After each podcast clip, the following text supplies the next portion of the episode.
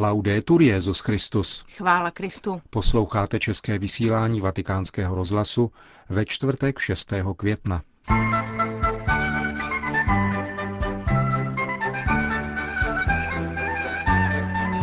Benedikt XVI. přijal ve zvláštních audiencích kuvajského emíra a prezidentku Švýcarské konfederace.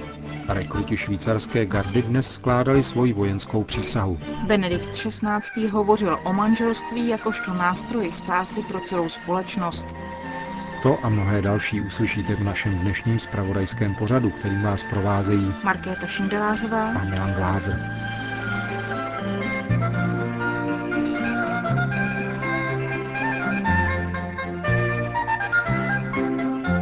Zprávy vatikánského rozhlasu. Vatikán. Benedikt XVI. dnes přijal na audienci kuvajského emíra šejka Sabah al-Ahmed al-Jaber al-Sabáha. Ten se posléze, jak je u podobných státních návštěv zvykem, sešel také s vatikánským státním sekretářem kardinálem Bertonem a sekretářem pro vztahy se státy monsignorem Mambertim. Podle prohlášení tiskového střediska svatého stolce rozhovory proběhly v srdečné atmosféře a hovořilo se na nich o některých tématech společného zájmu, zejména o podpoře mírového procesu na Blízkém východě a o mezináboženském dialogu. Následně byl konstatován pozitivní přínos křesťanské menšiny kuvajské společnosti a hovořilo se o zvláštních potřebách této menšiny. Na audienci dnes přijel svatý otec také prezidentku švýcarské konfederace Doris Leuthard. Také ona se posléze setkala se státním sekretářem kardinálem Bertónem a sekretářem pro vztahy se státy monsignorem Mambertim. Jejich rozhovory se týkaly společensko-ekonomického života, palčivých mezinárodních otázek a mezináboženského dialogu. Švýcarská prezidentka se dnes ve Vatikánu účastnila slavnostní přísahy nových členů papežské švýcarské gardy.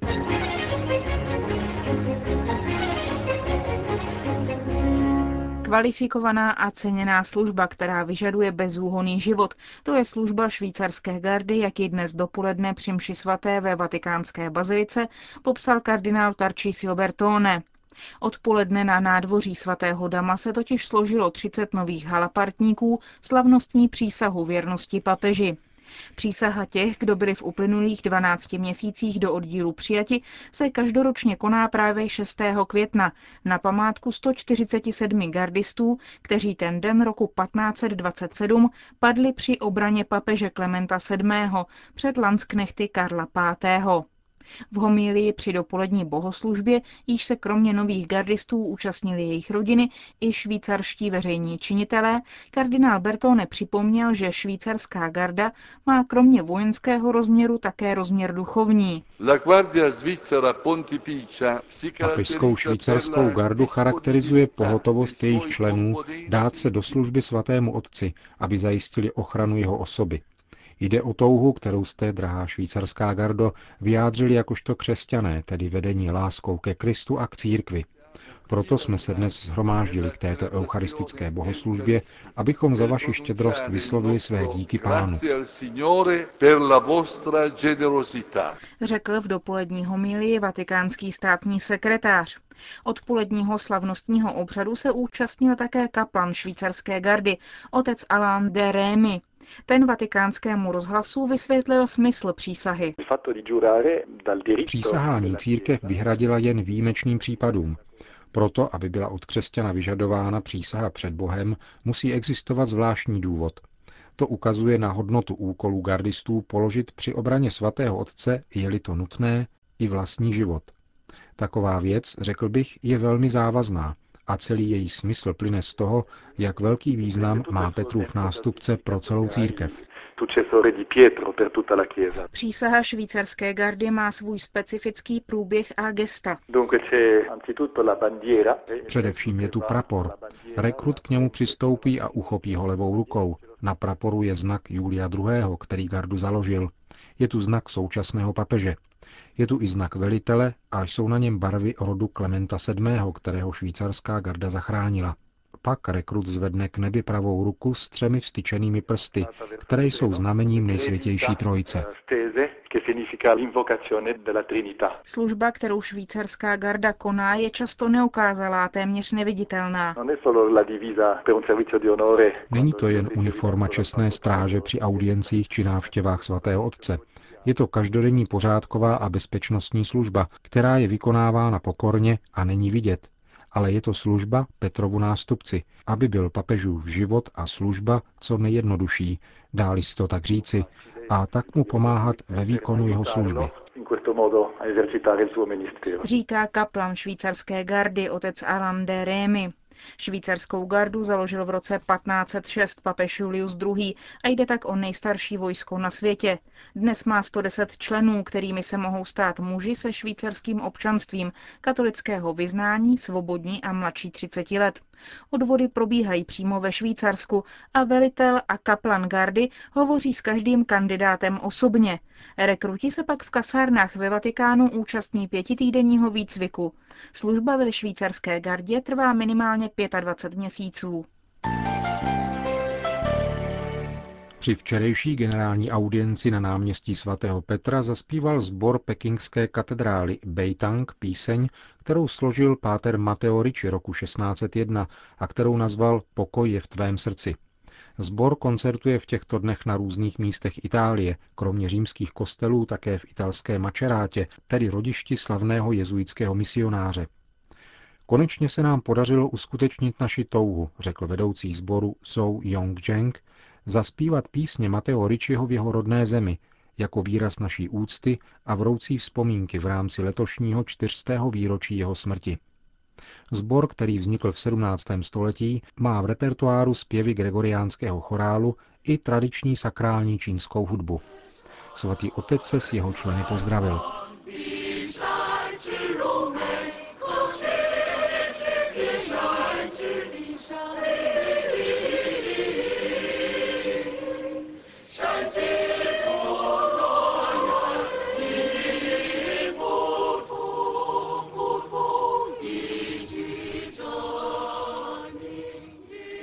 Manželství je opravdovým nástrojem spásy, a to nejenom pro manžele, ale pro celou společnost, řekl Benedikt XVI. ve své anglické promluvě na středeční generální audienci, když zdravil účastníky kongresu o rodině ve švédském Jönköping.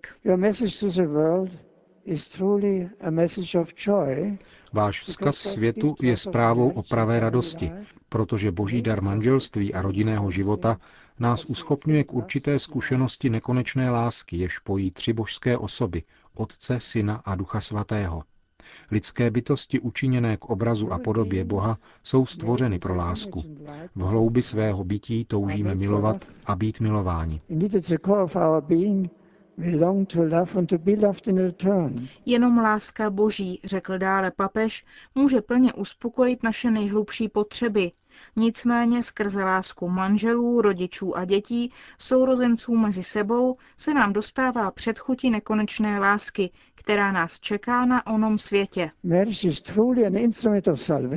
Manželství je opravdovým nástrojem spásy nejenom pro manžele, ale pro celou společnost.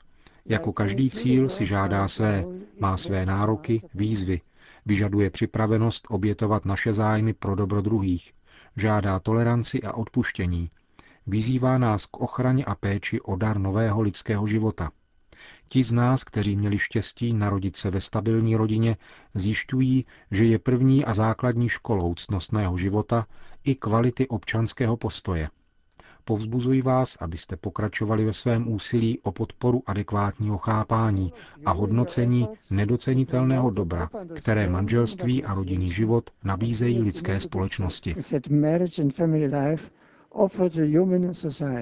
Řekl při včerejší generální audienci Benedikt XVI. účastníkům kongresu o rodině, pořádaném ve švédském Jönköping.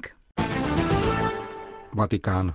Profesorka Mary Ann Glendon, předsedkyně Papežské akademie sociálních věd, včera v tiskovém středisku svatého stolce prezentovala souhrn plenárního zasedání této instituce, které proběhlo ve dnech 30. dubna až 4. května ve Vatikánu o krizi ve světové ekonomice a nezbytnosti odpovídajících opatření.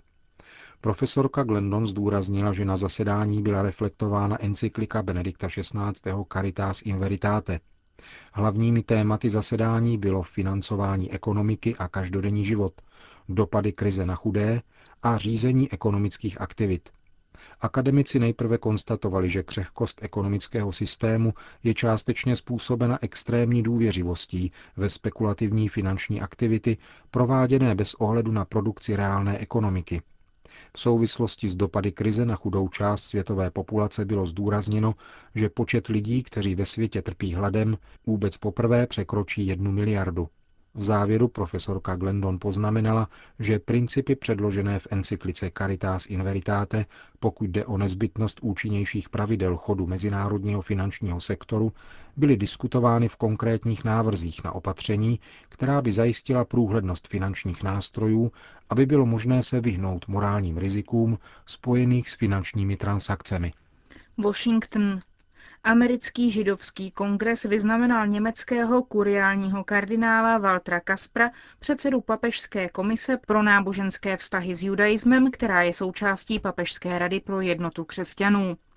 Mezinárodní tzv. Izajášovo vyznamenání bylo kardinálu Kasprovi uděleno za ekumenický dialog a vztahy s judaismem.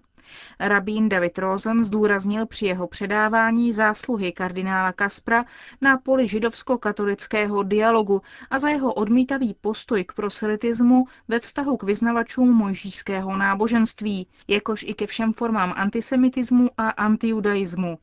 Kardinál Kaspr při té příležitosti poděkoval americkým židovským organizacím za vyznamenání udělené Němci, katolickému teologovi a vatikánskému úředníkovi. Vyjádřil rovněž naději, že společná snaha obou náboženství se bude soustředit na přeměnu světa k lepšímu a na to, aby se nikdy nemohla opakovat tragédie holokaustu.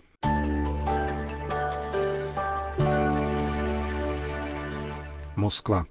Moskevský patriarchát kritizoval generálního sekretáře Rady Evropy Torbjörn Jaglanda, který vystoupil s návrhem na právo ke kritice náboženství a jeho mýtů a také na právo protestovat proti vyjadřování názorů plynoucích z náboženského přesvědčení. Bývalého norského premiéra a ministra zahraničí Jaglanda kritizoval igumen Filip Jabich, který v návrzích generálního sekretáře Rady Evropy spatřuje aplikaci dvojího metru, pokud jde o právo na svobodu slova ve vztahu k náboženstvím a jiným světonázorům. V současném západním světě je možné bez omezení kritizovat náboženské pohledy a zároveň existuje ostrá cenzura náboženských symbolů a myšlenek. Cenzurován je také náboženský jazyk. Vánoce jsou označovány jako zimní svátky, z veřejných míst jsou odstraňovány vánoční stromky, betlémy a kříže. Evropa, která považuje svobodu vyjadřovat své názory za výraz vlastní totožnosti, nepřiznává toto právo ve veřejném prostoru nábožensky smýšlejícím lidem, řekl Filip Jabich. Zástupce moskevského patriarchátu zdůraznil, že svoboda vyjadřovat vlastní názory musí být spravedlivá pro všechny, Nelze chránit právo na hlásání jednoho světonázoru a přitom upírat toto právo jiným. Přitom je samozřejmé, že vyjadřování názorů nesmí urážet, zesměšňovat a ponižovat jeho oponenty, dodal mluvčí moskevského patriarchátu. Argentina. Církev v Argentině vyjádřila své výhrady ke snahám poslanců o zavedení statutu homosexuálních svazků do občanského zákonníku. Nižší komora argentinského parlamentu odhlasovala změnu příslušného zákona, podle níž by jeho formulace mělo na místo pojmů muž a žena uvádět osoby uzavírající manželský svazek. Podle mínění biskupa Antonio Marino Jde o značný zásah do právního pojetí manželství a rodiny, který nepřináší žádný společenský prospěch. Jde o pojmovou a kulturní revoluci, s níž církev nesouhlasí, řekl biskup, který je v argentinském episkopátu pověřen legislativními otázkami. Biskup Marino vyjádřil naději, že Senát, kam návrh zákona nyní přichází, tuto jeho podobu buď zamítne nebo opraví. Končíme české vysílání vatikánského rozhlasu. Chvála Kristu. Laudetur Jezus Christus.